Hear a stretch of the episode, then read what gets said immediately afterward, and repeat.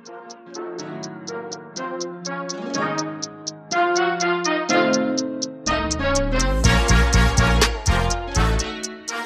is de videotheek van Jordi Amali en Alex Maasreeuw. De podcast waarin we voor jullie de beste keuzes maken uit het enorme aanbod van de streamingdiensten. We bespreken het beste wat wij gezien hebben, waar we naar uitkijken. En ja, soms ook gewoon wat ons heel erg tegenviel. Jordi, ehm, we hebben dit weekend een overzicht gemaakt van alle series die in de maand april gaan uitkomen. Ik ben me kapot geschrokken. Het eh, boezemde mij heel veel angst in. Eh, ik zag dat er een nieuw document was aangemaakt in ons portaal. Toen dacht ik, hé, hey, tof, Alex, eh, die is eh, flink, eh, flink bezig met het opzetten. En toen klikte ik, toen dacht ik, oh, daar is hij al een tijdje mee bezig, geloof ik. Toen belandde Alex ook in een burn-out spontaan. Dat ik dacht van, want ja, het is echt ongekend. Wel, hè? In de, in de komende vijf weken komen er iets van 25 series uit waarvan ik denk, die wil ik eigenlijk wel zien. Ja, want dit is niet het totale aanbod van de diensten, maar dit is ook nog eens zeg maar met jouw oog Ja. van dit is wat we in de gaten moeten houden. Dit is, is dit zeg maar, eh, ehm, ik weet niet of je er überhaupt zo normaal gesproken voor je werk naar kijkt, zeg maar vooruitblikkend. Is dit exceptioneel of is dit eigenlijk een beetje sinds streamingsdiensten er zijn de norm? Nou, ik hou het meestal wel in de gaten dat ik ook een beetje weet van waar moet ik op letten. En ook met Ja. mijn stukken die ik schrijf en dat soort dingen. Maar dit is wel echt een, echt een uitzonderlijke maand. Want meestal heb ik iets van zes, zeven. Nou, in een ex exceptionele maand misschien tien. Ja. Maar dit gaat echt alle perken te buiten. Ik denk dat hier ook wel. Je hebt het over de streamingdiensten, dat speelt een rol. Maar het komt natuurlijk ook door de pandemie, die natuurlijk heel veel producties vertraagd heeft. ja, die allemaal een beetje half op de plank lagen en nu ineens boom. eh, Ja, en dan ja. vraag ik me alsnog af van, hadden ze dat niet nog iets beter kunnen spreiden? Want bijvoorbeeld de maand maart was niet, daar zaten niet echt heel veel uitschieters naar boven bij. Ja, precies, dat je een, een deel eerder nog had gebracht. En Ja, Ja, het is ook een beetje van die streamingsdiensten in hun drang naar content. Dat ze ook misschien wel zo langzamerhand zichzelf in de weg zitten. ja, Dat je denkt van, eh, oh vet, dit komt uit op Netflix. En twee dagen later, oh, dit komt ook uit op Netflix. Ja. En de dag daarna nog een film. Dat Ja. je denkt van, je bent niet alleen aan het strijden tegen de concurrentie. Maar je bent eigenlijk ook tegen je eigen eh, abonnees aan het strijden. Die dat amper kunnen bijhouden. zeker. Want eh, nou, dat geldt voor elke streamingdienst. Dat ook Apple TV Plus, toch een beetje het ondergeschoven kindje nog Ja. steeds onder alle streamingdiensten. Die komen gewoon elke week met een serie van, ik denk, dat is de moeite. Ja, want dat is natuurlijk wel een beetje het opmerkelijke van eh, het ondergeschoven kindje. Dat eigenlijk, en dat moet ik ook zeggen, zeker zeg maar met eh, jouw informatie, dat je dan een beetje kijkt van, nou, wat is dit? Wie zit er daarin? Eh, wat is het verhaal? Hebben ze best wel veel vette content zo langzamerhand. Ja, ja, want als we een rondje langs de aankomende maand maken. Eh, ze komen onder meer met Pachinko, een eh, Pachinko, sorry, een eh, Ja. Koreaans-Amerikaanse serie. Komen we zo nog wel even over te spreken. Ze komen met een spionageserie met Gary Oldman en Kristen Scott Thomas. Slow Horses, gebaseerd op een heel populair boek. Op basis van Gary Oldman was ik al bijna omdat ik tegen jou wilde zeggen van, oké, die gaan we recappen. Maar Ja. oké, we wachten het heel even af. Ik heb de eerste aflevering gezien en het voldeed aan echt werkelijk al mijn verwachtingen. Dus ehm, dan komen ze twee weken later met de serie Roar. Roar, ik kan het niet zo lekker uitspreken, maar Roar? R-O-A-R. Als in... Een liedje eh, van eh, ja. Katy Perry. Ja, Eh, een, ja, een anto, an- anto- antologie-serie, anthology, Ja. serie over de moderne vrouw. Dat was alles wat ik denk van nou, ik ga wel gewoon kijken, want eh, van de beschrijving werd ik niet heel warm. Nee. Onder meer met Nicole Kidman. En dan komen Daar ze, heb je er weer. daar heb je er weer, de tv-koningin van dit moment. En dan heb je aan het eind van de maand Shining Girls. Dat is een nieuwe mysterie-serie met Elizabeth Moss. Bekend Ja. uit The Handmaid's Tale en Mad Men. En dat draait om een verkrachting en een moord die daar mee te maken heeft. Dus daar, daar dacht ik ook van, Elizabeth Moss, dan heb je mij ook vaak wel binnen. Zeker. Maar dat is dan alleen al Apple TV+. Plus. Ja, precies. Ja. ongelooflijk. Dus dat is eh, toch wel weer eh, het momentje dat nog steeds eh, iedereen die op zijn telefoon een iPad zo'n melding krijgt van... hey, je hebt drie maanden gratis Ja. Plus. Dit is een goed moment Dit om is een perfect moment. We hebben het eerder over Severance gehad, een Ja. paar weken geleden. En Ted Lasso is natuurlijk de moeite waard. En er zijn nog een paar series die de moeite waard zijn op Apple. Maar ja, ja dit aanbod is echt krankzinnig, Jordi. Ik, ik, bij elke titel denk ik, nou, hier zouden wij bijna een hele aflevering aan kunnen Ja. wijden. Ja, absoluut waar. Maar ja, ja, het is niet bij te houden. Hoe, hoe doe jij dit als, eh, als een Nou, normale consument? als normale consumenten eh, eh, heeft vooral eh Videotheek mij de laatste tijd eh, een beetje doen veranderen. Ik, Mhm. Vroeger keek ik heel veel. Alleen uh, uh, ja, de, door de afgelopen jaren is natuurlijk uh, gezinsuitbreiding, een, een, podcast hier, een podcast daar. Dus ja, je moet dan weer even je, je prioriteiten ordenen. Ik kan ze vertellen dat de laatste tijd zit er weinig boeklezen in, wat ik graag doe. ja. En dat doe, deed ik dan meestal in die momenten waarin ik eigenlijk de laatste periodes het, het, wisselt bij mij ook vaak. Dan kijk ik heel graag films en dan weer documentaires en dan zit ik in de tv-series. Maar qua tv-series is het een tijdje op een laag pitje geweest. Omdat ik ook gewoon, ja, toch niet exceptionele dingen voorbij zag komen. Of, of dingen die mij heel erg triggerden. Mhm. het, het laatste waarvan ik dan voor gezwicht was uh, misschien wel Squid Game wat dat betreft. Dat ik dacht na de hype van nou ik wil het toch wel eens zien. En toen heb ik hem toch wel heel snel er doorheen uh, Ja. gejaagd. En toen is eigenlijk het, het gevoel van uh, intens genieten van de serie samen in, in, de, in de tip die in de HBO special zat, uh, door de leftovers gekomen. Dat Mhm. ik echt uh, elke avond wel een soort van manier uh, probeerde te vinden samen met mijn vrouw om weer één of twee afleveringen te kijken. Dus daar is het vuurtje wel weer mee gaan branden. En uh, ik moet zeggen dat uh, sinds wij dit gestart zijn, dan heb ik een beetje de aflevering 1 formule bedacht voor mezelf. Ja. soms denk ik heel leuk plan. En uh, dan zet het me ook aan tot meer. Dat is ook zeker mijn, uh, mijn tip van deze maand. Maar er zitten ook een heleboel uh, in mijn blokje pilot talk zo meteen. ja. Waarvan ik dacht, jeetje. Ja, we hebben een nieuw blokje inderdaad. Want jij, jij, jij kwam heel enthousiast naar me toe. Ja, ik heb dat gezien, ik heb dat gezien. En ik dacht van, ja, ik kan Jordi bijna niet meer bijbenen. Ja, terwijl het nee, mijn werk dit is. is ook maar... echt niet het kaliber wat jij nodig hebt voor jouw werk. Geen VPRO-gids content meestal. Absoluut maar... niet. Ik weet totaal niet. Ik weet niet wat voor content sommige dingen zijn. Maar we, gaan het, we gaan het bespreken. Daar komen we zo meteen op terug. Maar we beginnen natuurlijk zoals elke, elke twee weken met een absolute kijktip. Ja. We hebben allemaal allebei wat meegenomen. Brand los, Jordi. Ik heb meegenomen uh, The Dropout. En uh, dat is eigenlijk uh, zonder iets te verklappen waarom het echt op mijn lijf geschreven is. Het is een waar gebeurd verhaal. Uh, met een beetje boevenstreken, fraudering en dat soort dingen.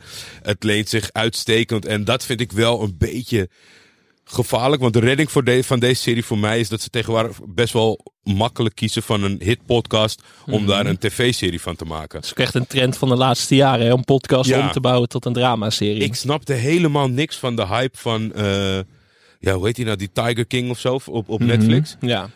Omdat ik had die podcast anderhalf jaar of twee jaar geleden. Ik denk, iedereen weet dit verhaal toch? Dit is letterlijk dat verhaal, maar dan op beeld. Maar dat is natuurlijk, ja, het is niet zomaar dat iedereen maar elke podcast luistert. Dus het, Nee, maar het verpest het voor mij wel. Stel dat ik dit verhaal als podcast had geluisterd. En volgens mij is het een zeer goed geproduceerde uh, podcast. Dan neemt het natuurlijk wel het effect van waar gaat dit naartoe en, en, en, en hoe eindigt dit en dat soort dingen. Dat neemt het plezier wel weg. Ik vind ook het dramatiseren van een documentaire. We hebben toen uh, de trailer alvast gezien van uh, The Staircase. ja. Is ook een uitstekende true crime slash mystery documentaire. De cast was heel sterk, daarvoor wil ik het wel een, een, een poging wagen. Maar ik denk Colin als je, het, en als je eh, het verhaal al kent, dan is het heel moeilijk. Dus als iemand uh, uh, de Dropout, het heeft ook gewoon letterlijk dezelfde naam, die podcast heeft geluisterd, dan snap ik dat je twijfelt. Mhm. Maar dan moet je toch wel een poging wagen aan deze serie. Alleen al voor de acteerprestaties van Amanda Seyfried, die de hoofdrol heeft. en ja, de, de, de, de rol vertolkt van de verguisde mevrouw die uh, trachtte iets uit te vinden. Dat, dat is ook wel het, het fascinerende. In aflevering 2 zit heel veel context. Eigenlijk weet je ook al waar het gaat eindigen. Want je, je start bij de uh, verhoren van, mm -hmm. uh, van de politie en justitie. En uh, zij heeft een droom als kind. Ik wil biljonair worden. En ja, dat lijkt mij een, uh, een uitstekend uitgangspositie. Wel, je legt de lat hoog voor jezelf. Zeker, ja. En, en ze is uh, uitstekend onderlegd op school, super slim. En, en wil in de, in de biomedici in die hoek gaan zitten. En dan komt ze dat er. er moet een makkelijkere manier zijn om bloedtesten te doen. Dat wordt nu traditioneel door twee grote instanties in Amerika gedaan. Dat is een branche waar 7 miljard in omgaat. En zij zegt dit moet anders. En ja, iedereen valt van zijn van stoel bij Stanford, haar professor, waar ze als, uh, als sophomore al mee mag doen met de eindjaarsgroep. En dan heb je natuurlijk de klassieke Amerikaanse benadering. Bill Gates is een drop-out. Uh, Steve Jobs is een drop-out. Mhm. Dus wordt zij een drop-out en gaat ze hiermee aan de slag. En ja, het belangrijkste in dit geheel is een, uh, een werkend prototype. En dat blijkt, uh, blijkt lastig. Daarnaast uh, heb je Naveen Andrews. Beter bekend als Saeed Jarrah uit, uit Lost. Heb ik daarna nooit meer ook echt gezien na Lost. Dus ik ben wel blij dat hij weer... Maar dat is volgens mij... Ik denk dat we een hele brede special kunnen maken over de hoofdrolspelers van Los die het niet helemaal zijn geworden in Hollywood. Gaan we ook zeker wel doen in de toekomst, kan ik alvast beloven. Maar... Ja, maar die speelt hier, eh, ja, is natuurlijk door de jaren heen wat verouderd. En volgens mij heeft hij wel een soort van fictief buikje of hij heeft het echt laten lopen. Uh, hij is de oudere lover-adviseur van uh, Amanda Seyfried in de serie. En uh, ja, het is echt zo'n serie door middel van het genre dat je graag doorkijkt, zeg maar. En dat is natuurlijk uh, ja, in deze tijd uh, een prettig compliment. Hij wordt wekelijks uitgezonden. Dus je zal wel even geduld moeten hebben. Maar dat is ook wel goed. Ik denk, uh, het is een groot verhaal waarin... ik weet niet hoe jij daarover denkt ik, heb, ik, ik, twijfel altijd een beetje als het, als het einde van het verhaal al meteen in de serie zit. Ja. We hebben er nog eentje vandaag. Daar opent die serie met het einde eigenlijk. En daarna die scène ga je twee maanden terug. In dit geval ging je tien jaar, vijftien jaar terug. Ja, dat is een hele vervelende trend eigenlijk. Volgens mij, er is ook een Amerikaanse journalist die had daar laatst een heel goed artikel over geschreven. Dat zal ik wel even in de show notes zetten. Die zei ook van, dat noemen ze dan, uh, volgens mij is er een term voor in media rest of zo heet dat geloof ik. Ja. Dat je dan in het, inderdaad, of in het midden of dan... Uh, je begint in de toekomst en dan schakel je terug van uh, twee jaar eerder, weet je wel. Ja. Dan, dat is een heel lui trucje wordt dat op een gegeven moment. Als Ja, je daar elke keer op terugvalt. Het, het neemt ook zeg maar een soort van weg. Want dat is natuurlijk wel de kracht van de serie. Dat ongeacht eh, dat dat plaatsvindt. Dat je nog steeds graag consumeert en doorkijkt. Maar aan de andere kant is het natuurlijk, het neemt wel iets weg dat je niet, niet weet hoe het eindigt. En Mhm. misschien dat je daar makkelijker voor kiest op het moment dat het een bekend verhaal is. Omdat dit natuurlijk een succesvolle podcast was. Dat je denkt, ja, ik kan het wel geheim houden, maar waarvoor eigenlijk? Maar voor mij had dat het nog toffer gemaakt. Want Ja. als ik hier meteen eh, in zou vallen zonder dat ik weet hoe het eindigt. En uiteindelijk gaandeweg eh, gaat zij misschien frauderen of trucjes uithalen. Dan zit ik misschien nog wel thuis op de bank van... Oeh, komt ze hiermee weg of komt ze hier niet mee weg? Terwijl, ja, dat is nu... eh, maar dat maakt het natuurlijk moeilijk met eh, eh, verhalen gebaseerd op de waarheid. Omdat, ja, ik heb zo'n vriend die heeft echt... die kan uitstekend tegen spoilers. Die zou in aflevering 1 eh, de naam van de dader googelen en eerst de Wikipedia gaan lezen. Ja, ik ben totale tegenovergestelde daarvan. ik, ik wil eigenlijk wel verrast worden. Maar ik denk eh, in, in alles wat ik gezien heb de afgelopen weken...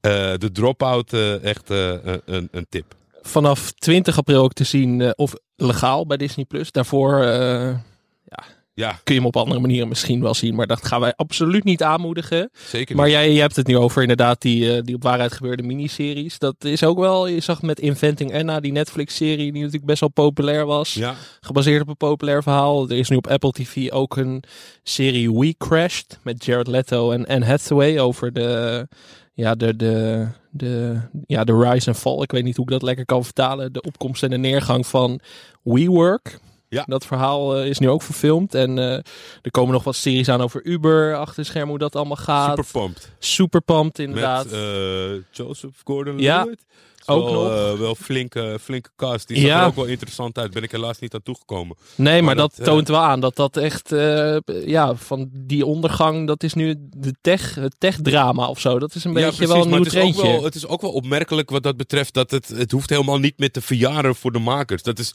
Want WeWork, dat, dat weet ik nog wel toevallig. Omdat dat natuurlijk, dat viel net met het begin van de pandemie. En ik, ik ben geabonneerd op zo'n eh, nieuwsbrief van een journalist van de Financial Times of wat dan ook. De 9 van de 10 keer is het me veel te veel stof. Maar WeWork was echt interessant. Want zij hadden het verkocht aan een investeringspartij. En toen kwam de pandemie. En uiteindelijk zegt eh, eh, de, degene die daarover beslist in Amerika, de judge, die zegt altijd, ja, deal is een deal. En nu voor het eerst in de historie geloof ik dat ze zeggen van ja, dit kon niemand weten, een pandemie, wat moet je nou met, eh, eh, eh, hoe noem je dat, eh, externe werkruimte Ja. te verhuren. Dat WeWork heb overal ter wereld in de duurste panden vestigingen genomen. Ja. Dus dat, dat zal wel een, een boel drama opleveren. Uiteindelijk is het volgens nog een klein beetje eindgoed, al goed verhaal. Hm. Maar ik zal er eens een blik op werpen. Zeker. Ehm, ja, dan gaan we naar mijn absolute Ja, kijktip. benieuwd. Jij hebt hem nog niet gezien ook, Nee. geloof ik. Wat ik net met de Dropout had, heb jij met Yellow Jackets. Yellow Jackets. Ja, ehm, Niet hadden- de gele hesjes van, eh, die overal te Nee. wereld op staan, toch? Nee, niet eh, de woedende mensen die eh, Macron iets aan willen doen. Maar Yellow Jackets. Ja, je zou het met een beetje fantasie een soort van opvolgerachtig iets van Lost kunnen noemen. Waar we het Oh. ook net al over hadden. Oh. Het gaat namelijk over een vliegtuigcrash in de wildernis. In de jaren negentig stort een groep voetbalmeiden. Die zijn onderweg naar een toernooi in Canada is het geloof ik. En die storten neer in de wildernis. Nou ja, eh, waar verder niks is. Ze kunnen niet echt ontsnappen, want ze zijn echt zo ver van de bewoonde wereld af. Dat het gewoon geen mogelijkheid is. En wat Yellow Jackets dan onderscheidt van Los, is dat we ook 25 jaar later al een verhaallijn krijgen. Dus dat we een paar vrouwen volgen die uiteindelijk ontsnapt zijn uit de wildernis. Ja. En die eh, volgen we dan. En dan leren we wel dat daar echt de meest verschrikkelijke dingen zijn gebeurd. Want er zijn uiteindelijk maar een paar mensen ook ontsnapt van de 18 zijn er te geloven die uiteindelijk neerstorten. En de eerste aflevering, de eerste scène toont eigenlijk ook al aan dat er mogelijk zaken als cannibalisme in het spel zijn. Oei. En dat het wel echt flink uit de hand is gelopen daar eh, in die wildernis. IJsbeer heb ik nog niet gezien. maar dat, dat durf ik niet hand voor het vuur te steken. Want ze hebben wel heel goed gekeken naar Lost en hoe die Ja. onderlinge dynamiek natuurlijk werkt. Oké. Maar wat eigenlijk bij Lost, waar het ook wel veel dingen van buitenaf die die groepsdynamiek vaak beïnvloeden. Weet je wel, die others en Ja. ijsberen en hoe heet die, Jacob en dat soort mensen allemaal. Maar hier is het echt, de spanningen komen vooral vanuit die meiden zelf. Want je kunt je voorstellen, het is een, een, eh, een groep voetbalmeiden die gewoon nog op high school zitten. En daar komen hormonen bij kijken, Jordi. Ja, ja, ja. Ja, dus, dus het dat- is ook een beetje de cast is in, eh, voor die verhaallijn 16, 18. Ja. Dat, daar moet je een beetje aan denken. Precies, ja, meestal iets ouder. Want dat, dat is heel vaak in Amerika zo dat, er dan, dat ze dan 25 zijn en ze moeten 16 voorstellen. Ja, dat zit er natuurlijk een beetje in. Eh, maar ook die verhaallijn in het heden is heel interessant. Vooral door de actrices, onder meer Juliette Lewis zit erin. Die mensen kunnen kennen uit Natural Born Killers misschien. Of eh, Ja. eh, Christina Ricci zit erin. Wel echt een cultfavoriet. Nee, eh, jaren 90 begint. Jaren 2000 wordt, 90. eh, ja, dat, ja, ja, dat is veel eh, jaren 90 actrices inderdaad in deze serie. Daar speelt het ook wel mee. En een hoofdrol voor Melanie Linsky. Zal niet bij iedereen een belletje doen rinkelen, maar Nee. ze is zo iemand die vaak in van die indie films speelt. Ehm, en ze zat onder meer in Don't Look Up, de, de gevraagde Netflix film. eh, speelde ze de vrouw van Leonardo DiCaprio in die film. Dus echt, echt een glansrol. Je ziet eigenlijk van, ze proberen in het heden een beetje een normaal leven op te bouwen. Maar ze zijn wel echt veranderd door die tijd in de ziel, wildernis. eh, Oké. En beide verhaallijnen, dus zowel het verleden als het heden, zijn echt heel meeslepend. En dat is een soort van moeilijke oefening tussen horror, drama, comedy. Het zit er allemaal een beetje door elkaar. Heb je het idee dat dit... Is dit afgelopen na dit seizoen? Nee, de makers zeiden dat ze zelf een plan hebben voor vijf seizoenen. Vijf seizoenen? Vind ik ambitieus, Zo. maar dat, ja, dat mag. Dat, Ja, dat nee, mogen ja, zij dat- vinden. Zolang ze het eh, niveau aantikken, zo, eh, dat jou enthousiasmeert zoals dit. Want ik heb het hele seizoen al gezien. Het hele seizoen is te zien op Ziggo Movies en Series XL. Het is een hele mond vol. Ja. Eh, maar het, het doet het wel slim, want het geeft je net genoeg om zeg maar wel tevreden te zijn na dat ene seizoen. Maar ook wel meer, je weet nog lang niet alles. Zeg maar. Nee, dus er wordt wel nog, lekker eh, veel opengelaten. Je weet nog niet precies wat er gebeurd is, maar niet dat het zeg maar alleen maar eindeloze rekken gaat worden. Dat vond ik dat ze dat wel goed gedaan hebben. En dat ze ook wel afscheid durven te nemen van personages en zo, waarvan je denkt, oh dit is... lead. een belangrijk iemand of de lead inderdaad. Dus dat vond ik eh, heel goed werken. En eindelijk een soort serie die weer in het gat van Lost kon springen. Qua mysterie en qua drama en qua interessante hoofdrolspelers. Vragen beantwoorden, daar zal het op neerkomen of je met los mee Ja. kan komen of niet. En dat wordt wel spannend. Dat, Ja. eh, want ja, seizoen 2, het kan ook zomaar helemaal instorten deze serie. Maar ik vond het eerste seizoen wel echt de perfectie benaderen. Dus dat is een absolute kijktip van mij. Eh, Ik noemde het cannibalisme. Misschien zijn er nu wat horrorhaters die zeggen van... Oh jee, dat durf ik niet hoor. Maar het valt wel mee. Het is niet, Ja, het Niet- is niet... eh, het is niet dat je iemand een hap uit een been ziet nemen of zo. eh, Nee, nee. het is niet je- je gore. kan, Het is meer de, de suggestie van. Ja. Dus dat, dat is mijn absolute kijktip. Moeten we de andere, andere twee... Even een korte... opties op kort. eh, ik, heb, ik heb van een van de twee ruim deel van, het eerste, eh, van de eerste aflevering gezien zonder eigenlijk me in te lezen. Dus ik, ik, ik, ben nog, ik ben er nog niet helemaal. Maar dat is ook weer op eh, Apple TV+. Plus. Eh, The Last Day of Ptolemy Gray. ja, En eh, dat is toch wel... eh, ja, een warm bad. Want de, de lead is eh, eh, Samuel L. Jackson. In zijn eerste tv-hoofdrol. Zijn eerste tv-hoofdrol. Ja. Nou, dat, eh, dat eh, weet jij dan weer. Om, ja, het is ergens wel ook. Ik ken hem niet uit andere series, maar. eh, dat is ook wel nu waar de streamingsdiensten op inzetten natuurlijk. Gewoon Ja. gigantische acteurs. Dit is weer een eh, gevalletje van eh, we beginnen in, in de toekomst. Ja. Eh, daar zien we keurig nette Samuel L. Jackson aan een tafel zitten. En die neemt dus een stukje op van zichzelf met een bandrecorder. Dan wordt er geramd op de deur. Terwijl hij een wapen in zijn hand heeft. Is het voor zelfdoding of is het voor de indringer? Weten we niet. Er wordt geramd, er wordt geramd. En dan cutscene na twee maanden geleden.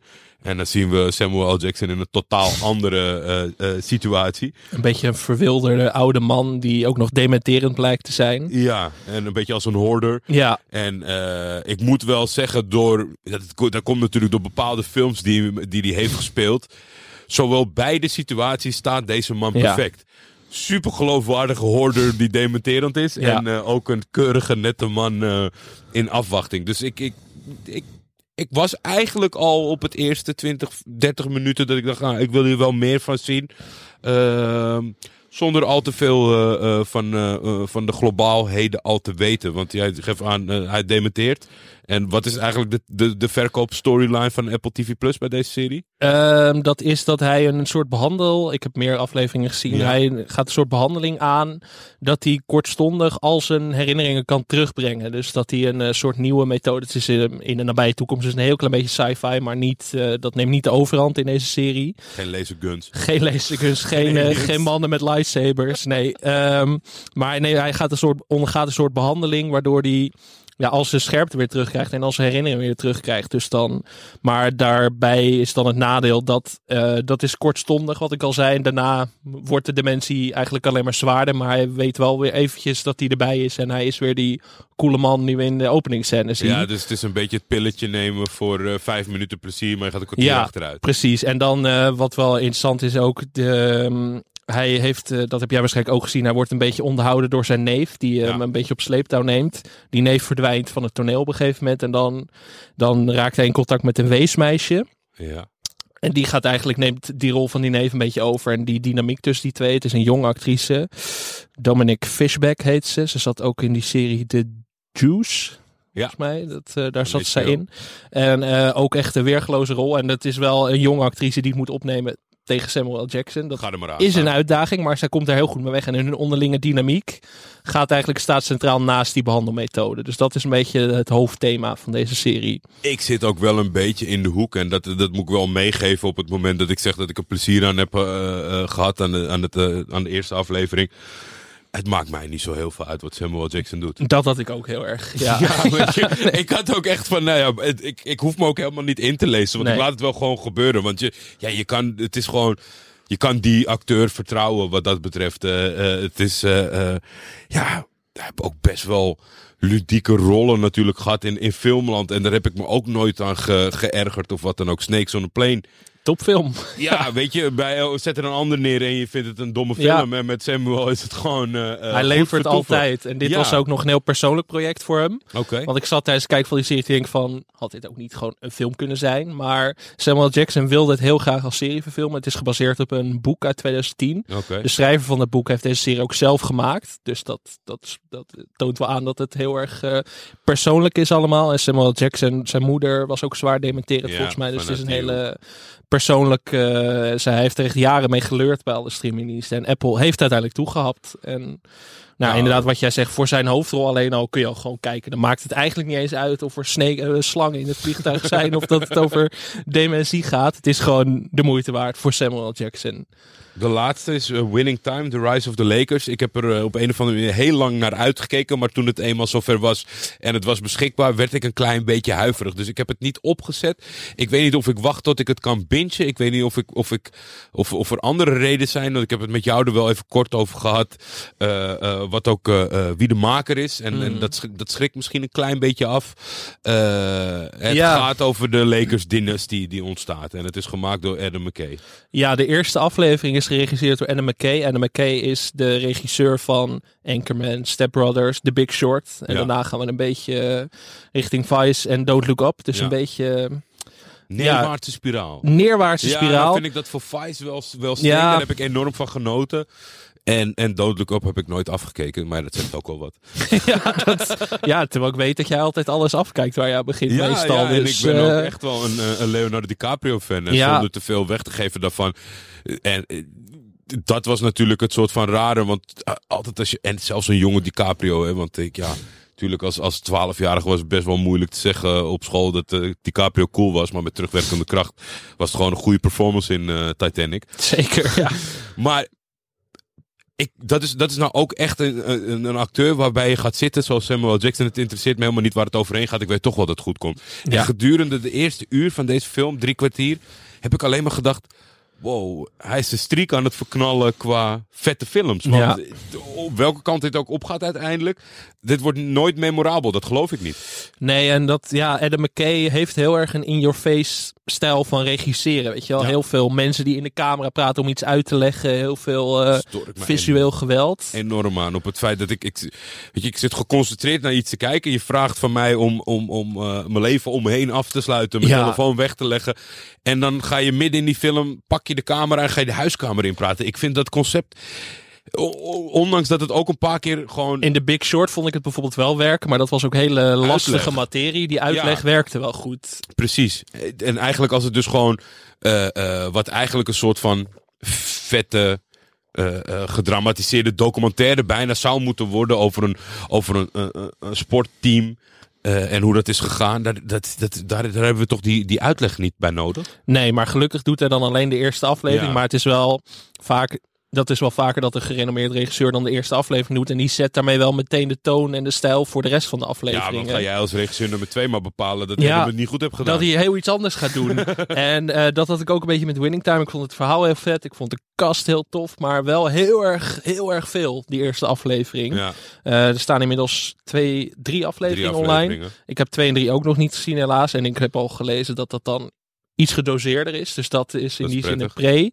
Want het verhaal en de cast zijn inderdaad uitstekend. Daar ben ik heel nieuwsgierig naar. Maar ik vond de eerste aflevering was heel veel in de camera praten. Heel veel uitleg en tekst. En heel erg dat in your face, weet je wel. Ja. Als eh, zwarte basketballers niet per se worden opgepikt door, door het volk, zeg maar. Of eh, worden Ja, ja. geliefd. Dan wordt heel groot white, white, white, white, white. Als reden in beeld, weet je wel. Wordt dat zo in beeldtaal uitgelegd.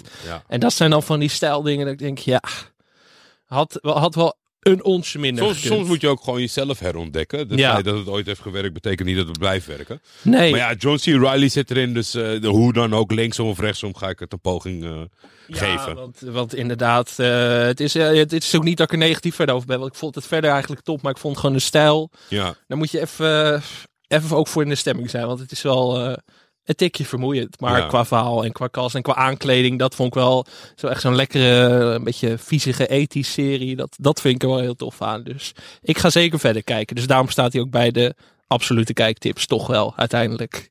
ik ben eh, heel erg geschrokken, Alex, want we gaan naar de volgende categorie en dat zijn de afraders. Ja, En ik had mijne al een tijdje ingevuld en ik denk als ik het zo meteen, als ik erover ga vertellen, dat niemand daarvan op zal kijken. Maar bij jou viel ik van mijn stoel Ja. en heb je eigenlijk een soort van, eh, hetgene waar ik naar uit ja dat enorme schop gegeven. Want, eh, eh, Nou, het is geen afrader, het is een maybe. een maybe. Een maybe. Gelukkig. Dat, dat nuanceert het misschien, maar ik heb inderdaad gekeken naar de eerste paar afleveringen van het vierde en laatste seizoen van Killing Eve. Maar De- willen wij succesvol worden met deze podcast, dan moeten we maybes weghalen voor, voor Ja. in de toekomst. We moeten echt keihard dingen afbranden. Want anders dan... dit- voor- weet je, Nou, het is een tijdperk ja. van populisme. Ja. Je moet gewoon zeggen, het is walgelijk. Hier mag je niet naar kijken. Nee. Het is een schande. Oké, dan ik, ik zou het normaal gesproken magere drie sterren geven, maar nu ga ik het helemaal de grond in boren. Nee, ja, Killing Eve, het laatste, vierde en laatste seizoen. Ik, ik moet eerlijk zeggen dat ik na twee seizoenen al wel zoiets van bij had bij Killing Eve. Het is uitgewerkt. Mhm. Ik Mhm. kon er niet meer zo in meegaan. Killing Eve gaat natuurlijk over de, de ja, een beetje het kat-en-muisspel tussen een MI6-agent en een huurmoordenaar. Ja. Eh, een van de beste huurmoordenaars, Ja. seriemoordenaars, hoe je dit wil noemen. Jodie Comer als Villanelle. Ooit, eh, Een van de meest iconische aller tijden. Echt niveau eh, Hannibal Lecter. Zo zou ik haar wel willen inscharen. Ja, het is echt fucking impressive. Ik kende haar niet. Ja, misschien. Nee. Dat is altijd zo om te stellen van je kent iemand niet. Soms zit het ook, weet je, in een film of in een serie met een minder opzichtelijk. Ik, ik weet, maar het, het zei mij in ieder geval niks. En ik was echt van mijn sokken geblazen. En ook meteen wel verliefd op haar. Van Zeker. hoe geweldig ze dat deed. Eh, eh, allebei zijn ze goed. eh, want de andere is Sandra ook. Sandra Oh, ja. Ook natuurlijk een, een gigant. En, en die wisselwerking is perfect. Maar Villanelle is wel zo ja, verfrissend en nieuw wat dat betreft. En, en verrassend dat, dat zij toch een beetje met je shine er vandoor gaat. Precies, maar wat ik een beetje al in seizoen 3 merkte, is dat ze heel erg Villanelle ook probeerde uit te leggen. En eh, ze ging er dan ook terug naar haar familie en Ja. zo. En dan, het werd een beetje te voorspelbaar dat ik al wist van, oké, ze gaan haar uiteindelijk, gaat ze haar hele familie waarschijnlijk weer omleggen en zo. Ja, Op het moment dat ik zo ga denken, dan weet ik al van, oké, er, er gaat iets mis. Terwijl inderdaad, de cast is fantastisch, het personage is goed. We moeten ook eh, Fiona Shaw even noemen als de MI6-baas. De, ja, ja. Echt een legendarische rol als echt eh ijskonijn van de bovenste plank. de, ehm verdorie, hoe heet die? De, de opdrachtgever van Villanelle. Eh, soms ja, die eh, man uit de bridge. Ja, die Kim Botnia. Echt fantastisch. Ja. Echt, echt ook fantastisch. Ook een legende. En dat, dat zit er allemaal nog steeds wel in. Maar in het begin van seizoen 4 heb jij seizoen 3 al helemaal gezien. Ja. Villanelle is een beetje op zoek naar verlossing. En die heeft zich nu aangesloten bij, eh, bij de kerk. En daar probeert ze, eh, ja, daar wil ze gedoopt worden. En ze wil dan dat Yves daar naartoe komt om dat te zien en zo. Ik vond het allemaal niet zo goed werken. Niet zo sterk. Nee, ik Ja. zat echt. eh, eerste twee afleveringen heb ik dan gezien. En ik zat echt van.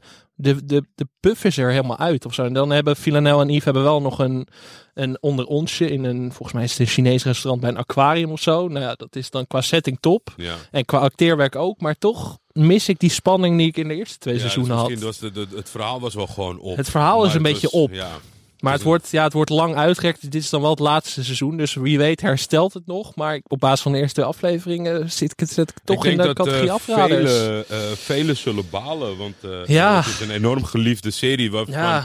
Weet je, misschien niet heel veel bombastische eh, media-aandacht en dat soort dingen. Maar ik heb wel het idee altijd dat veel mensen dit gevonden hebben. Ja. En er plezier aan hebben, aan hebben gehad. Nou, en de eerste twee seizoenen waren echt wel populair volgens mij. eh, bij de VPRO-gids twee keer vijf sterren gehad zelfs. Dus Ja. dat, dan moet je echt je best doen hoor. eh, wil je dat bereiken.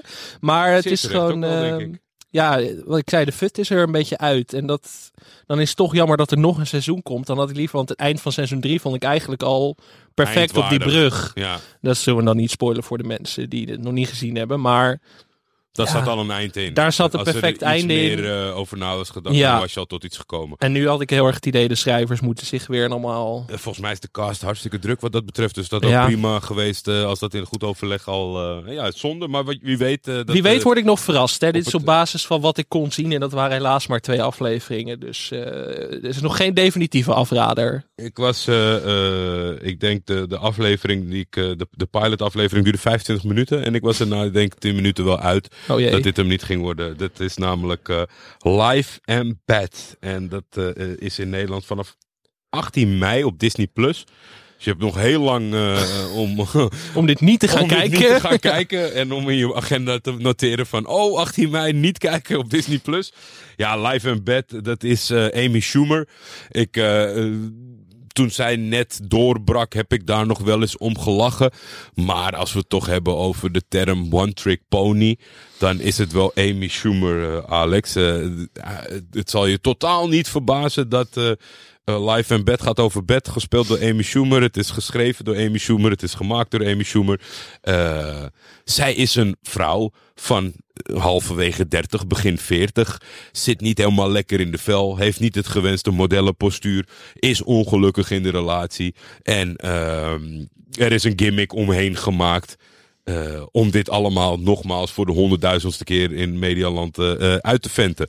Ik vind, ja, ik vind het opmerkelijk dat zij eh, oneindig credits lijkt te hebben om, om steeds hetzelfde trucje uit te halen wat dat betreft. Want zij speelt toch eigenlijk wel steeds het, het, hetzelfde karakter. En zeker als je dan de vrije loop laat, eh, eh, dat ze er zelf invulling aan mag geven, dan kom je vaak uit bij deze invulling van de ongelukkige huisvrouw.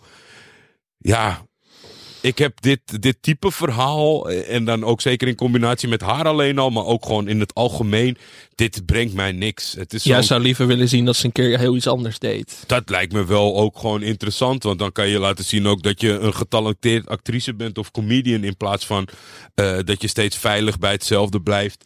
eh, zij is soort van één geheel met de karakter en alles ook gewoon in de personal life. En dat, dat heb ik ook het idee. Het is niet, ik, ik lig niet eh, elke dag TMZ te kijken, maar ik heb het idee dat als zij in opspraak is of, of als er nieuws rondom haar is, dan heeft het altijd ergens wel met deze soort topics te maken.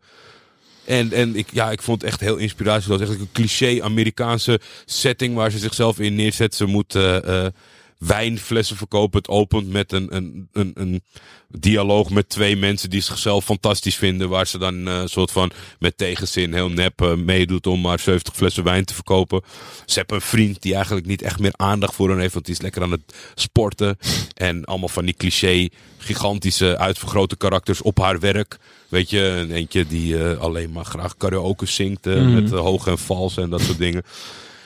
Dus ja, en in die eerste aflevering wat ik nog meekreeg, gaat ze shoppen met de moeder en dan hebben ze een moeilijke moeder-dochter relatie in die winkel. Oh, Ja, ja, jij moet toch denken gaandeweg deze verhalen van dit heb ik ook al 10.000 keer in mijn leven gezien. Klopt, maar ja, toch. eh, ja, ik heb het nog niet kunnen zien, helaas. Nee. Ik weet niet waar jij het vandaan hebt getoverd, maar het is, eh, het is een prestatie. Maar eh, het is niet zo dat ik nu op de bank zit van, ah, dit ga ik vanavond lekker aanslingen. Nee, ik Straks ben, meteen de VPRO bellen, ik heb een nieuwe hit te pakken. nee, ik ben met Amy Schumer ook altijd een beetje hit or miss. Ik vond Trainwreck dan nog wel een, aardige film in 2015. Maar de films die ze daarna maakte, vond ik allemaal helemaal niks. En Het Ja. ook wel veel talent om een soort wel weg te komen met dat je altijd een bepaald karakter, al is het alleen maar zeg maar op, op, op eh, eh, hoe je eruit ziet of, of dat zo. Ik vind bijvoorbeeld Melissa McCarthy daarin wel ijzersterk, want Ja. die kan gewoon, ondanks dat ze eigenlijk altijd een beetje er zelf is, kan ze zich wel altijd een soort van transformeren in de setting waarin ze zit en toch hartstikke grappig zijn, zeg maar. Ik, ik heb ook, ja, ik, ik kan me niet herinneren wanneer ik voor het laatst om Amy Schumer heb gelachen. Nou, kijk ook niet alles van haar, maar eh, spijtig dit. Ik vond het eh, eh, zeer teleurstellend.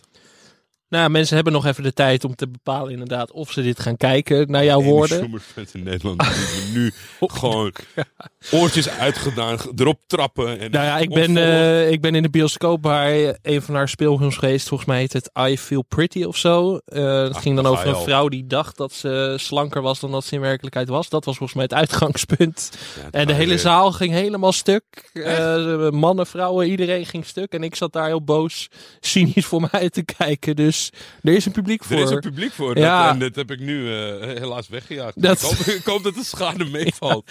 Maar dat is dus vanaf 18 mei te zien van Disney en online eh, waarschijnlijk ook. En Killing Eve seizoen 4 vanaf 27 maart staan de eerste afleveringen op NPO+. Plus. Ook goed om even te vermelden. Dan gaan we naar het blokje waar ik het meest naar uitkijk. Omdat ik even achterover kan leunen. Hoeveel minuten wil je dat ik je geef, Jordi, voor dit Nou, eh, ik hoef- onderdeel? Ik, hoef dit allemaal niet. dit, dit verdient allemaal niet heel lang. Dus ik, ik ga het gewoon. Het is een beetje om een situatieschets te doen waar we zijn. Waar we staan in, in, in, in, media, tv, eh, streaming, land. En dat is dan. Kijk, wij zijn natuurlijk een land dat enorm mm, opkijkt en, en kijkt naar Amerika wat dat betreft. Dus het is misschien ook wel een klein beetje een, een, een, een- een blik in de toekomst. Al heeft de Amerikaanse reality tv dusdanig veel. eh, allure en, en, en, en de afnemers. Dat, ik denk niet dat we veel Nederlandse remakes ervan gaan krijgen. Ik probeer het niet alleen maar reality tv te laten zijn, maar dat is nou eenmaal gewoon ja, de norm in Amerika blijkt. Eh, ik probeer internationale weg te zetten, maar ja, Amerika is nog nou, eenmaal de, de lead wat dat betreft. Mhm.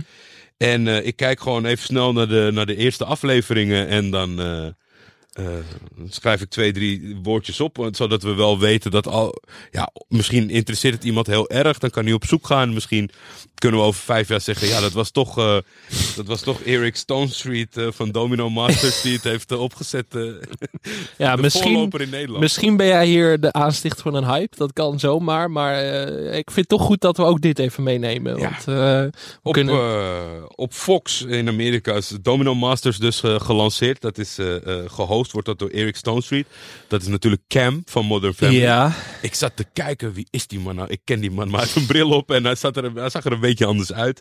En eh, nou Alex, het is, het, het is zo. Kijk, wij in Nederland zijn natuurlijk ook wel dankzij John de Mol goed in eh, eh, spelshows. Ehm, acht teams die een, een bracket spelen tot aan de finale wie de domino master wordt. Nou hoef ik niet natuurlijk te verklappen wat, wat er wat ze gaan doen. Domino's. Ja, bouwen. dat, ja, dat eh, spoiler, maar Een gigantische zaal. Dat ik dacht, wat moeten deze mensen doen? Ja, het, is, het is slopend. Jij, jij, jij kent de dansmarathon. zeker. Maar ja. deze mensen moeten een soort domino day in 16 uur bouwen met z'n drieën. En dan Holy natuurlijk shit. cliché Amerikaanse, het team constructions workers die allemaal zo'n eh, klusband om hebben. En eh, de kleurrijke mensen met, met kekke shirtjes. En de professors die hebben een lapjas aan. Een hele enorme, heerlijke fake eh, judge. Want er zijn er drie juries die gaan beoordelen. Eentje is een, forma- is een eh, domino kampioen wereldwijd. Heeft heel veel eh, betekend voor de domino wereld. Nee. En de catchphrase is, it's time. En dan gaat het balletje los. Ja, ik, heb, ik kan niet anders zeggen. ah, Ik heb eno- enorm genoten, maar wel eenmalig, zeg maar. Want Ja. je, je denkt, ja, dit geloof je gewoon niet. 16 uur. Die mensen waren helemaal kapot. Er was een oude man. Ik was de hele uitzending bang dat hij dood zou gaan. Oh nee. nou, laat John, ik hoop niet dat John de Mol hier ook naar luistert, want dan, eh, dan, dan is het eind zoek. Nee, dus dat is, eh, eh, ja, dat is gewoon een beetje wat is. ik, ik vond het zo opmerkelijk dat dat Cam van Modern Family, die ik echt heel hoog heb zitten, zich voor zoiets kitsch leent, zeg maar. Maar dat, eh, dat, dat, ja, de, de whatever pace, denk ik, eh, Ja. toch. eh, Ja, Modern in Family is gestopt en dat was echt een cash cow van heb ik jou daar vooral die Ja. acteurs. Dus dat waren lang de best betaalde tv-acteurs van Amerika of ter wereld, geloof ik. Ja. Dus eh, ja, dat- ja, ik bedoel, Eric Stone Street zal ook zijn, eh, zijn hypotheek moeten betalen, denk ik nog Zou je een afleveringetje willen kijken of denk je niet voor mij? Eh, ja, maar ik maak hiernaast ook al televisie, dus ik zie al heel veel vervelende tv-formats. dus ik denk dat ik hem even laat schieten. Maar luisteraars kunnen dit gewoon gaan kijken, denk ik. Ja, nou ja, je- kan in ieder geval de korte fragmenten Ja. op YouTube wel eruit plukken, denk ik. En de, highlights zijn meer dan genoeg. Eh, dan hadden we Million Dollar Wheels van, op Discovery Plus. Ah, heel, erg, eh, heel erg moeilijk vond ik het om hier doorheen te komen. Je had eh, R.D. Whittington. Dat is een eh, ja, autoverkoper, autohandelaar, autotuner. En zijn beste vriend is Jamie Foxx. En het is het cliché Amerika verhaal. Ik heb, ik heb nooit wat gehad. Hè. Ik heb het allemaal zelf bewerkstelligd. Er gaan auto's over de toonbank van 5, 6 ton. Ze proberen een soort van dramalijn te, te construeren. Want hij heeft één collega of con-collega waar hij goed bevriend mee is. Dat is eh, Chadwick Hopkins, een hele vrolijke gozer. Eh, en de rivaal, dat wordt Melissa Perry. Melissa Perry, die gaat een beetje in zijn wijk zitten en dat wordt gedramatiseerd. Op een gegeven moment eh, verkoopt zij een auto aan een klant van RD. Nou, dat neemt RD niet licht op. Voor de rest zitten er een heleboel onbekende mensen in die heel rijk zijn. Die meeacteren in de dramalijn.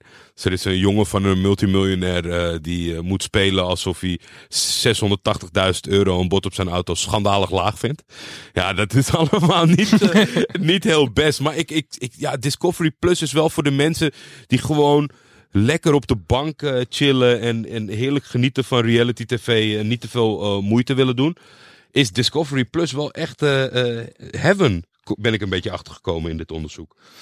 De, enige streamingdienst die ik niet heb, volgens mij, eh, Ja. Discovery Plus. Ik Dus, denk als ik eh, jouw reactie net op Domino Masters hoorde, moet je dat zo houden, want het is, eh, het is veel van dit.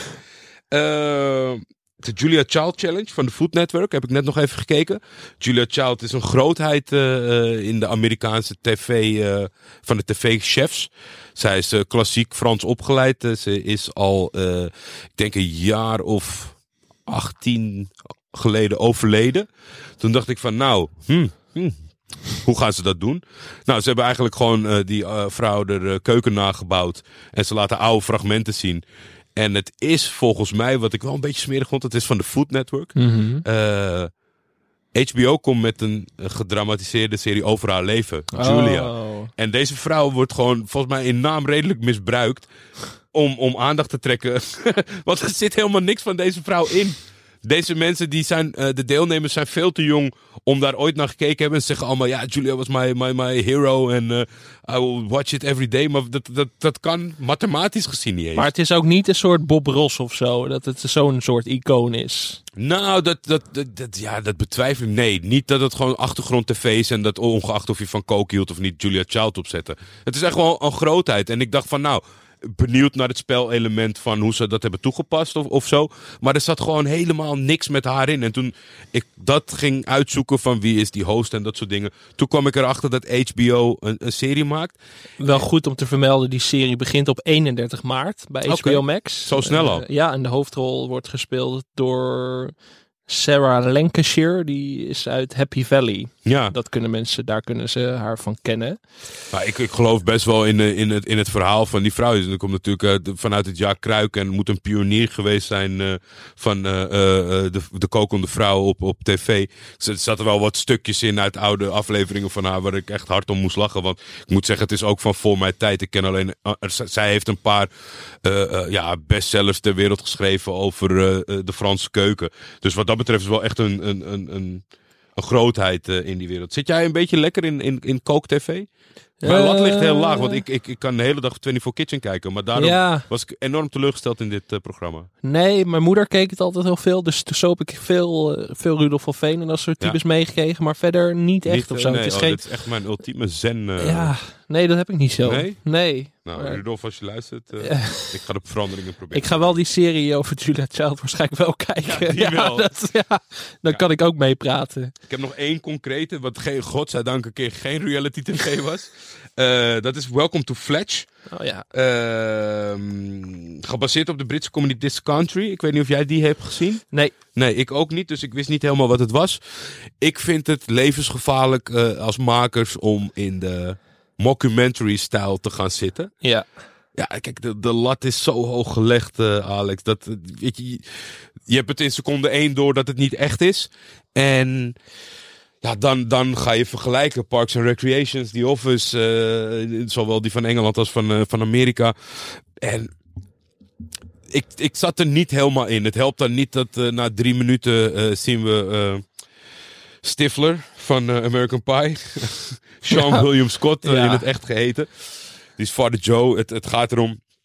Op zich zit. Ik, ik, ik zou het als mensen wel een kans geven. Omdat er zit wel wat leuks in het concept. Het is zo dat eh, de, de nieuwe generatie Amerika. die ontvlucht de drukke steden. En die probeert het geluk te vinden in de kleine dorpjes. met een laag aantal inwoners. Een echte bakker en dat soort dingen.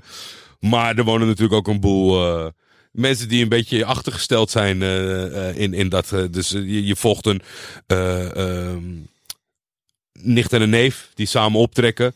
Ehm, daarnaast heb je de, de, de, de pastoor van het dorp. Zijn vriendin die hij uit de grote stad heeft meegenomen. Maar eh, eh, ze zijn uit elkaar. Eh, er zijn nog wat gekke buurtbewoners. Er is een vrouw die de lokale krant heeft opgezet. Er, er, er zit wel wat in.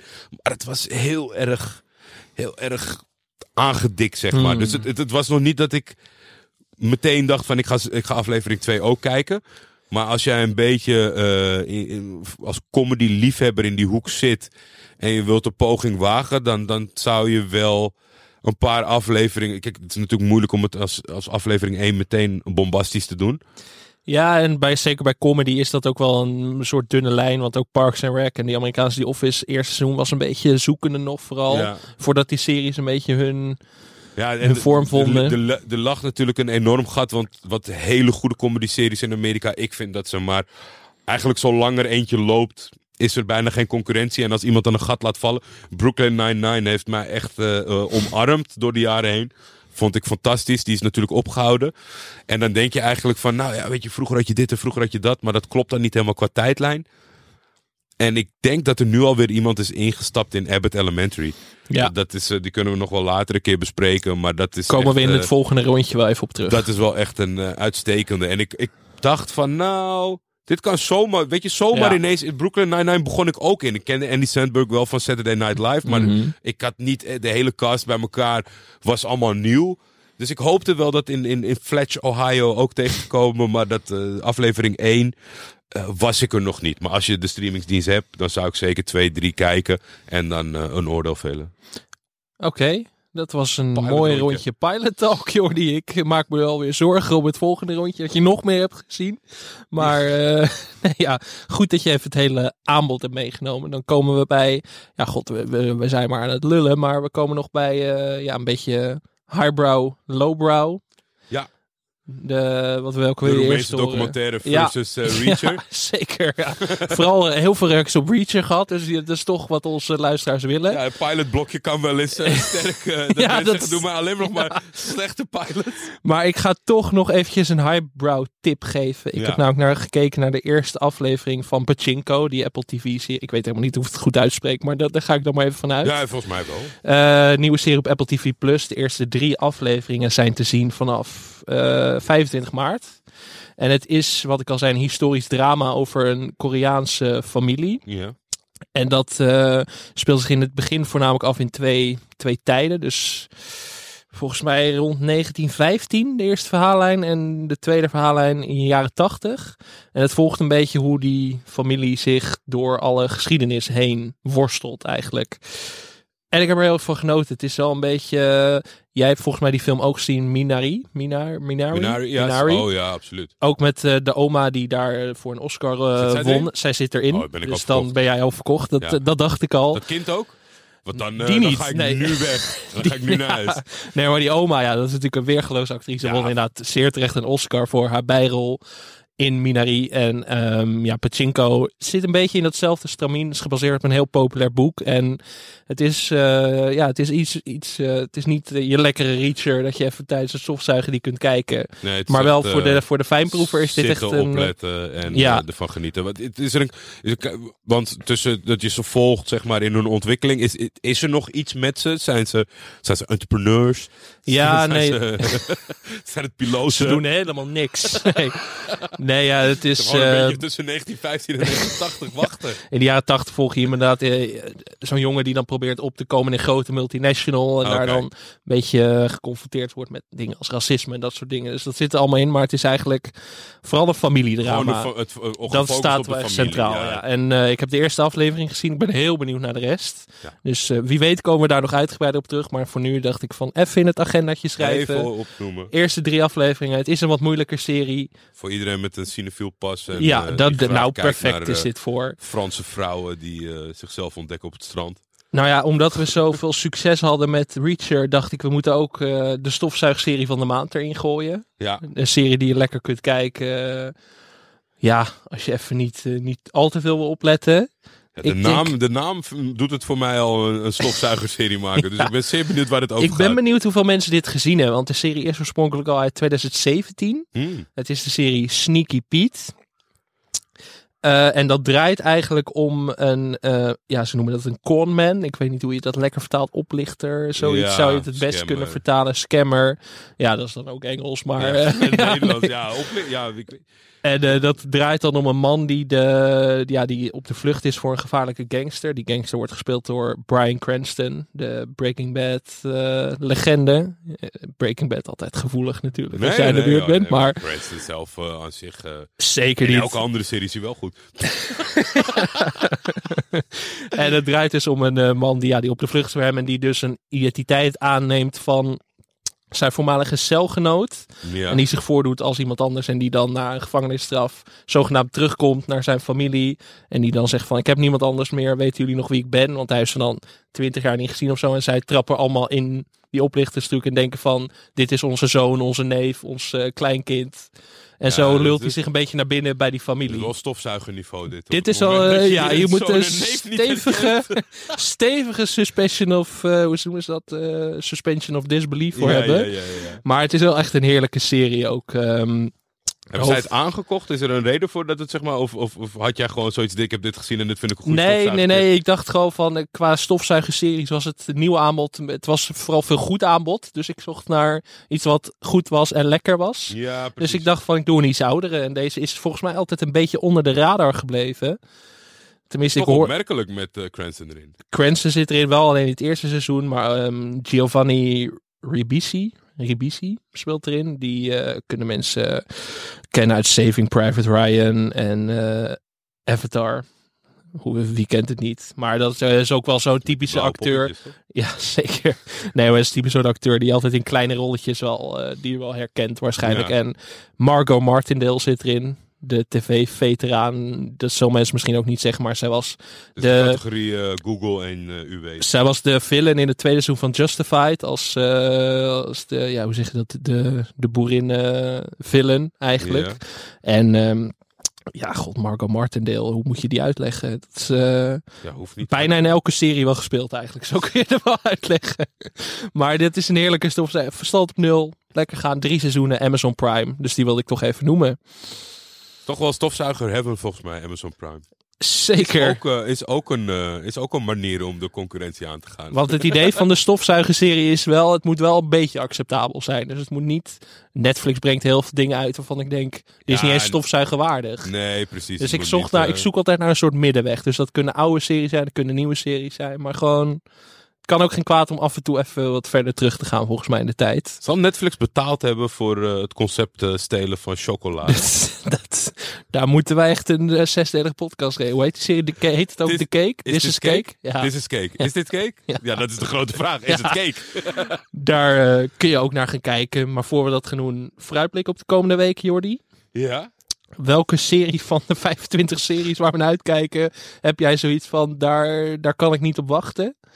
Ehm, nou, eigenlijk, dat is natuurlijk ook een, een beetje logisch. Dat als jij het hier loopt te verkopen, dan. eh Pachinko heb ik nog niks van gezien. Daar, heb ik echt wel, eh, daar kijk ik naar uit. Ik zag eh, goede Nederlandse content dat je ertussen gezet. Bij NPO Plus. Ik zag volgens mij in een screenshot of in een, in een, in een kort fragment Kees, Pri- eh, Kees Prins voorbij komen bij, in die serie over Pim Fortuyn. Niet met Kees Prins volgens mij, Nee? maar... eh, Er zat, er zat iemand in die de, die heel vaak met, de- met, Nasser? de, met een snorretje. Eh, nou, dan moet, moeten we misschien zo meteen nog samen even die trailer kijken. Of het niet Ja. toch een stil was van hem. Maar ja, ik, ik weet, als je het al gezien hebt, dan kan je gewoon dat het hem niet was. Hij leek er erg op. Volgens mij niet, maar eh, ik heb pas één gezien. Oh, je hebt er pas één gezien. Nee, het zal toch niet. Ja, als je de- Kees Prins hebt, dan ga je hem niet tot. die- bewaren we tot aflevering niet. 3. Nee. Maar die, die serie lijkt mij wel. Ik, ik hou wel gewoon. Ik, ja, ik, ik, ik hou van waar gebeurde dingen. En ik zag dat eh Ad Melkert goed vertolkt werd en dat soort dingen. Zeker. Dus, eh, ja, ik, ik moet zeggen, ik, eigenlijk is het een soort van. Staat helemaal niet. Het, het, het, komt helemaal niet in mij op om een NPO Plus abonnement te nemen. Nee. Maar het is toch eigenlijk best een, Ah, die hebben we ook nog. een, een keurig aanbod, zeg maar, wat dat betreft. En ook steeds, eh, ik hoorde veel, lo- echt, eh, veel lof over die serie, over die aanslag van de IRA in Limburg. Ja, de Spectacular, dat is wel een aanrader, ja. Ja, precies. Dus het is echt wel, eh, echt- wel groeiende. En ik eh, moet zeggen dat. eh, ik vind dat toch wel leuk, hoor, goede Nederlandse producties. Het, het duurt altijd even. En, maar zoals ik genoten heb van Overspel, dat is gewoon vergelijkbaar met, vind ik, met ja, de dingen die in mijn Hall of Fame staan, internationaal, zeg maar. Dus het kan soms wel, en dan vind ik het een soort van extra vet. Leuk dat je het woord Hall of Fame, of de term Hall of Fame noemt, Jordi. Dat is een uitstekend bruggetje. Een bruggenbouwer. Eh, want ja, de mensen die naar ons luisterden voor de nabespreking van Mokromafia hebben het misschien al gehoord. Wij gaan natuurlijk door met videotheek. We gaan meer dingen doen. Ja. En dat kunnen we eigenlijk gaan we onderverdelen in twee, ja, eh, hoe zeg je dat? Twee aparte soort afleveringen. Bi-weekly programmering. Zeker, ja. Om Keihard de, werken. Om, twee, we- om de twee weken eh, dit, wat we nu doen. En Ja. dat is natuurlijk nog wel... eh, er kan input op komen. Misschien sneuvelt mijn pilot talk. Misschien wordt pilot talk... eh, Voorlopig nog niet. ja. Maar ja, op, op de- welke, welke segmentjes we hebben of welke, welke titels binnen de aflevering. Maar dan nemen we gewoon de actualiteit door. Wat hebben we gezien? waar, gaan we, waar kijken we naar uit om te gaan kijken? En de, week, de, de tussenliggende weken worden gevuld met onze Hall of Fame. Die we Ja. van eh, gaan opbouwen. Ook in overleg met jullie. Ja, wij pakken, het idee is eigenlijk dat we een, een serie van naam en faam pakken. En dan gaan wij samen een robbertje uitvechten of die in de Hall of Fame past of niet. Ja. En op welke positie, denk ik. En op welke eh, positie? Eh, dat, wordt, dat, wordt, dat wordt zenuwslopend. Dat Ja, kan ik alvast ik- wel beloven. Het ging eerder deze podcast over populisme. Dan, Ja. dan komen denk ik Ja. eh, de, onze Ja. echte haantjesgedrag. Dan, eh, eh, dan wordt het echt vuurwerk. En dan inderdaad eh, om de week. Dus eh, om de week een rondje. Dan weer een Hall of Fame. En zo eh, Hoeveel cowboy-series heb je? Justified, eh, daar kom je niet aan, hè Jordi? Nee. En eh, nou, vaak linken, proberen we dat een beetje te linken ook wel aan de actualiteit. Ja. Ik kan me voorstellen, Better Call Saul begint aan het eind van april. Misschien dat we dan toch meteen met Breaking Bad gaan losbarsten. Eh, maar ook eh, We Own This City van de maak van The Wire. Ja. Dat zou bijvoorbeeld een aanleiding kunnen zijn. Om meteen iedereen weg te jagen aan luisteraarspubliek. maar dat is dus het idee voor de komende tijd bij Videotheek. En laat dus vooral van je horen als je zegt van bespreek dit voor de Ja. Hall of Fame. De inhoud, eh, rubriekjes, eh, dat soort dingen, dat is echt. eh, ik, jullie luisteren met veel plezier. We hebben af en toe een, een verzoekje tot feedback, maar jullie zijn erg bescheiden. Praat, praat Ja. lekker mee. En in, in, in welke hoedanigheid dan ook tip, verzoek. En dat kan nu makkelijker door het, door het afronden van het seizoen Mokro Mafia natuurlijk. En we willen er zo samen iets aan bouwen. Misschien eh, komt er ook nog wel een eh, vriend van de show tak bij, waarin Zeker. worden bijgehouden als je nou net dacht, wat zeiden ze nou, Minari? Minari? Minari? Ja, Eh, nou, dat soort dingen. dat kunnen- wordt op korte termijn heel overzichtelijk een, gemaakt. een, een trailertje hier, een artikeltje daar en, en, en zo een beetje de landingspagina. Dat als je voor het weekend denkt, oh, ik ga de hele weekend niks doen op de bank zitten. Maar wat ga je kijken? Dan moet dit eh, de safe, je safe space worden dat je eh, eh, door dat landschap heen komt van honderdduizenden aanbiedingen. Ja, precies. Mooi Toch? gesproken. Dan was dit hem voor deze week, Jordi. Dan zitten we net binnen het uur. Dan eh, is iedereen weer blij. Ga je nog dvd's kopen? De- Weet ik nog niet. Misschien, eh, dat hangt van de Hall of Fame af. Volgende, over twee weken even vertellen hoe jij eh, te, te werk gaat Ja. in, in je dvd-collectie. Dat is leuk voor de mensen. Ja, een stukje. ja. En dan. uh, op straat. Ja, DVD's. DVD's. Ja. Man Wat doet die man 100? nou? En dan zijn we er dus volgende week met de allereerste Hall of Fame aflevering. Ja. We gaan nog niet verklappen welke daarin zit. Nee, dat gaan we zeker nee, niet dat gaan verklappen. we nog zeker niet verklappen. Dat zei het alleen al omdat we het nog niet besloten Nee, hebben. nee, dat ook. We zijn ook de eerlijkste podcast van het land. Ja. Maar eh, Ehm. volgende week kun je dus weer naar ons gaan luisteren. En lever vooral input. @ff, Alex op Twitter. Videotheek de podcast op Instagram. Ja, je kunt ons eigenlijk overal vinden. Je kunt een brief sturen naar Dag en Nacht Media. Ja. Die deze podcast mede mogelijk maakt. En dan zien we jullie volgende week graag weer. Tot de volgende. Tot dan.